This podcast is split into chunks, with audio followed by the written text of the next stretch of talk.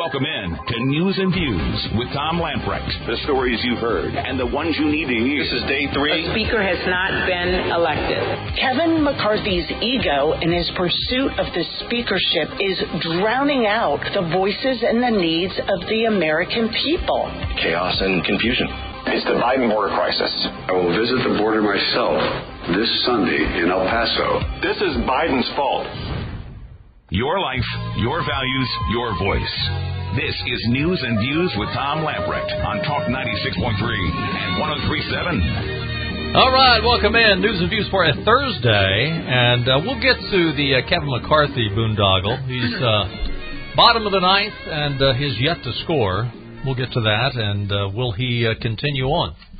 Also, we'll have political trivia later this hour. But first up, the Carolina Journal is reporting Blue Cross and Blue Shield of North Carolina will no longer be the third-party administrator for the state health plan come January 1st, 2025.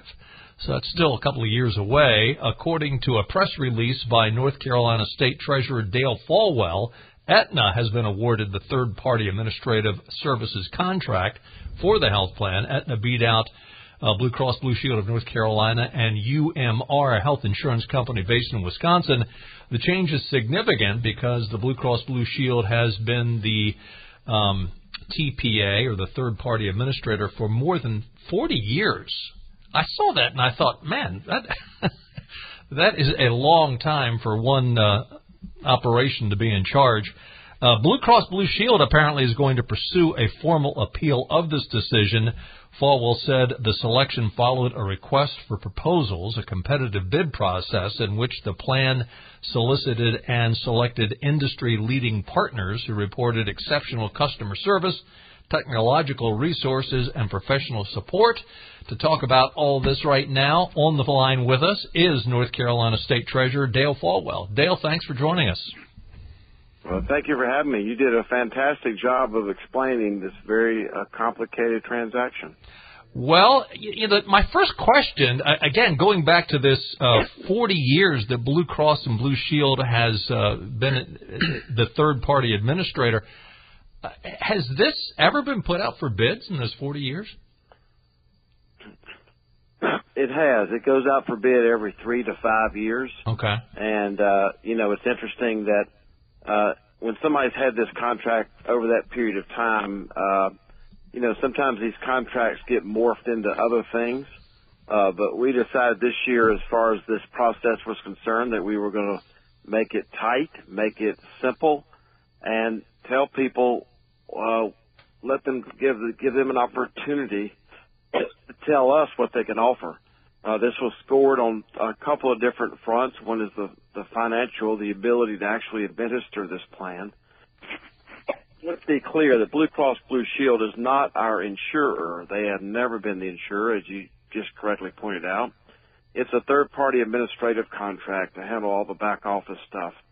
And so when the scores came in, those scores were presented to the State Board of Trustees, which is made up of appointees.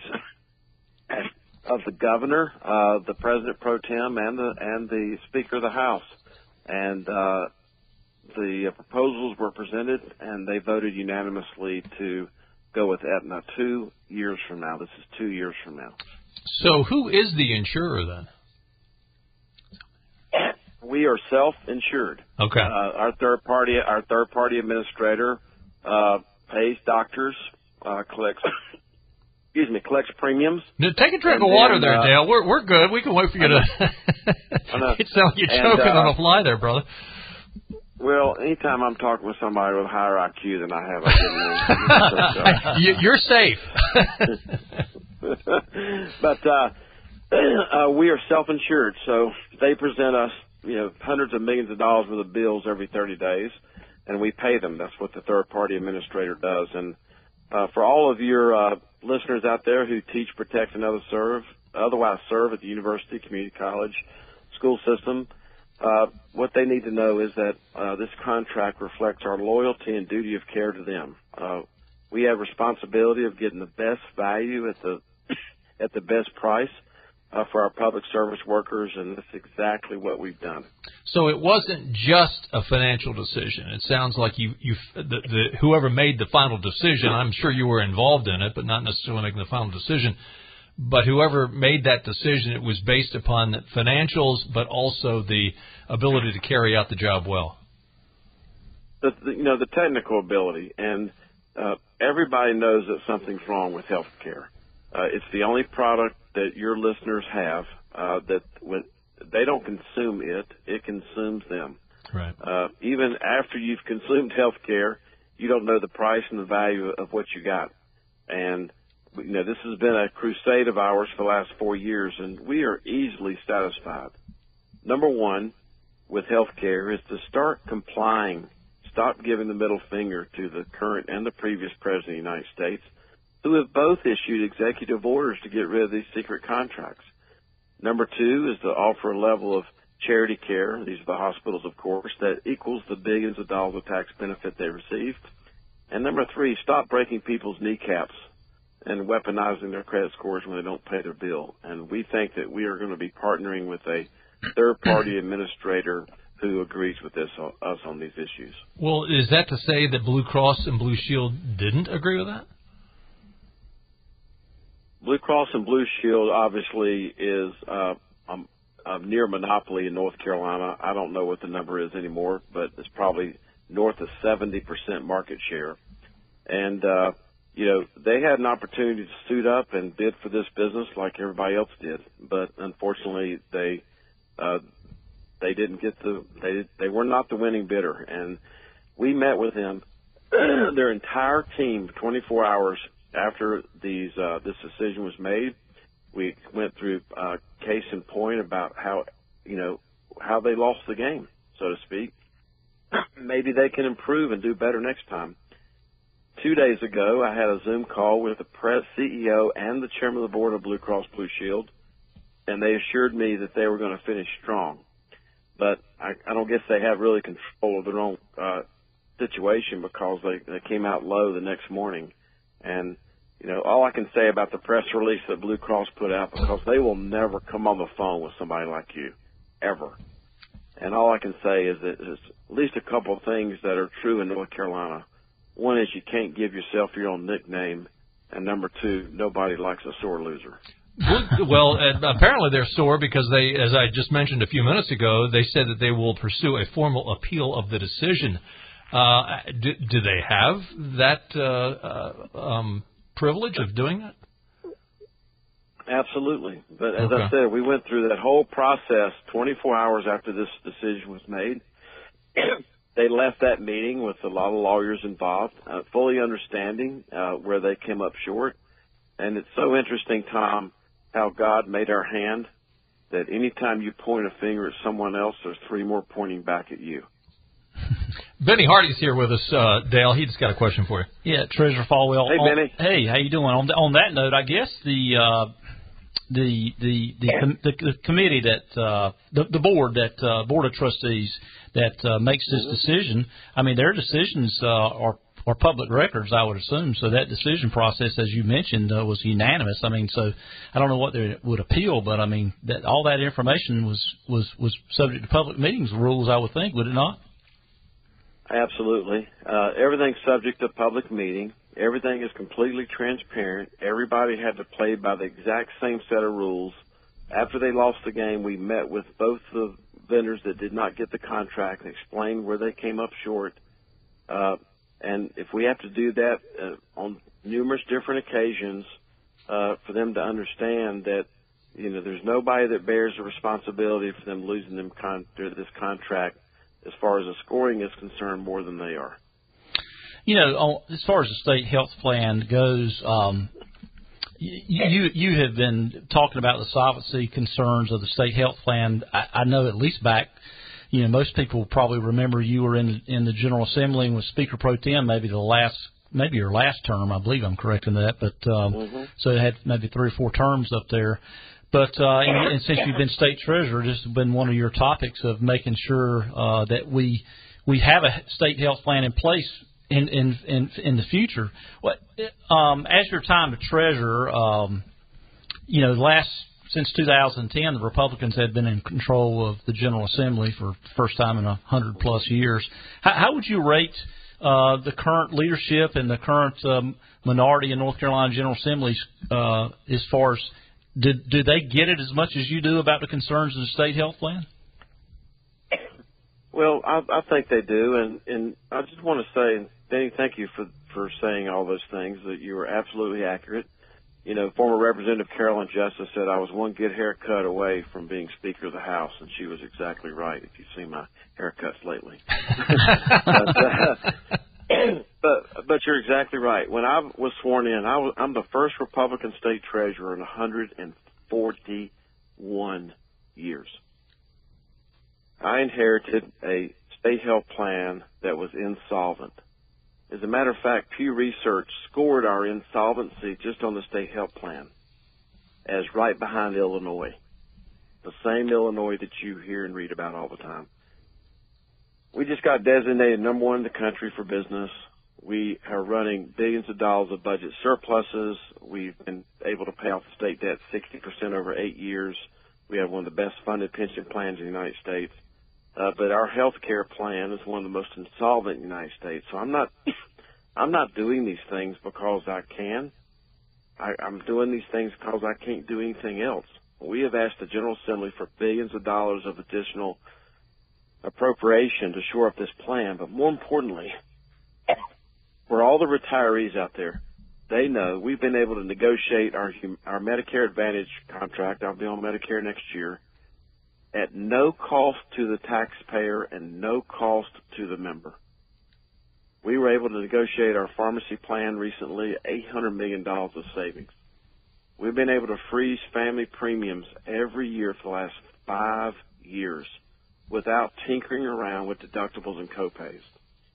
My point of saying all that to you is that I'm standing on the shoulders of a lot of hardworking, smart people at the Treasurer's office who will give me the opportunity to say these things. But at the end of the day, until we break the health care cartel in North Carolina, until we get rid of secret contracts, until we have them offer a level of charity care equal to the tax benefit they get, until we can get them to stop breaking people's kneecaps for not paying their bills, we're not going to reach the potential, especially in rural North Carolina, that we deserve. Those are some strong words, Dale. Can you? We only got a couple of minutes left, but you talk about cartels. You talk about breaking people's kneecaps.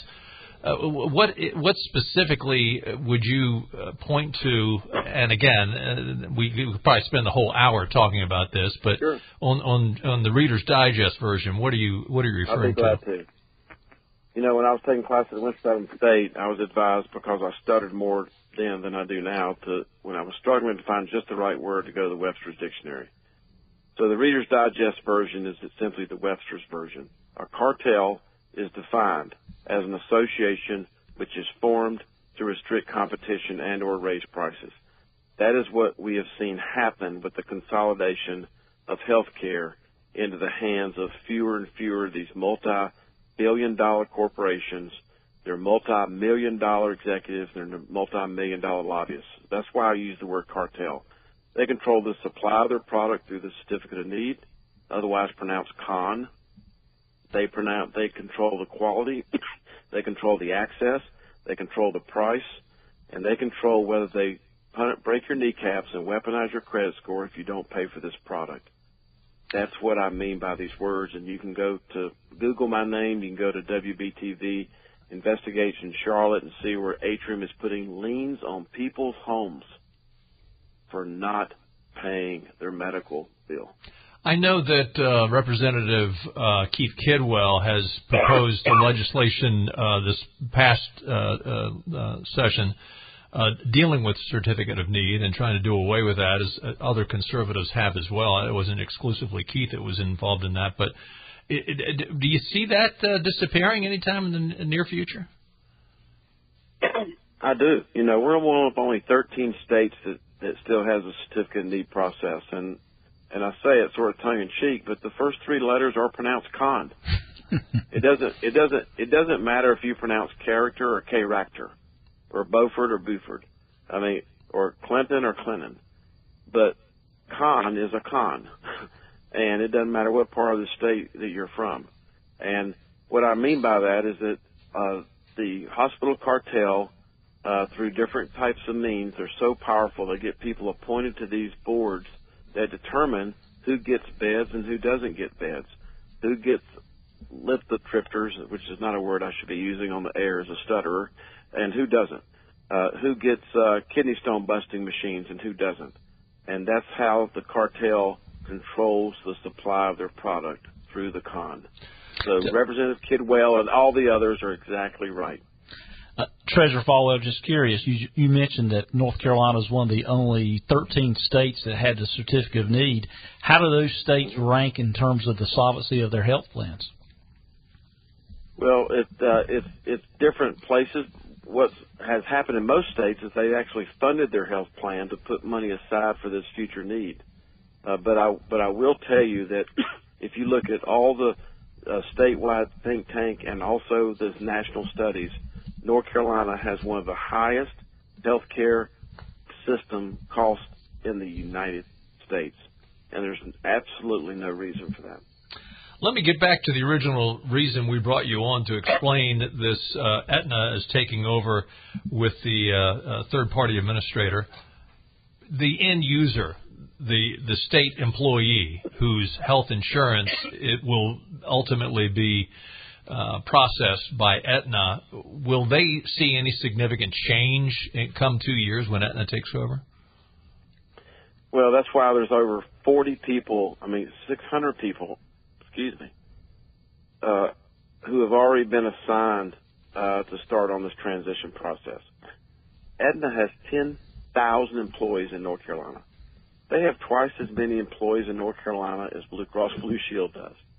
So this process, to specifically answer your question, our state employees, those that teach, protect, and serve, have an insurance card in their pocket. It has Blue Cross on it. That insurance card 2 years from now will come out. It will be the exact same size, the exact same amount of information. It'll just have Aetna written on it. But hopefully during that process, we will be putting things in place that will increase the quality of health care, increase the access to health care, and lower the cost. Treasurer Folwell, thank you, sir, for joining us, explaining what has taken place. And when Blue Cross Blue Shield begins the process of its formal appeal, how long will that take? How soon will we see that in the news? It'll have to take place within 60 days. As far as we're concerned, the sooner the better. It's so ironic that some of the things that they've sent in, guess what? We can't respond to them because they haven't redacted it. I mean that's the vortex we're in. And I appreciate, what I love about your show is that you don't just affirm how people feel about these subjects.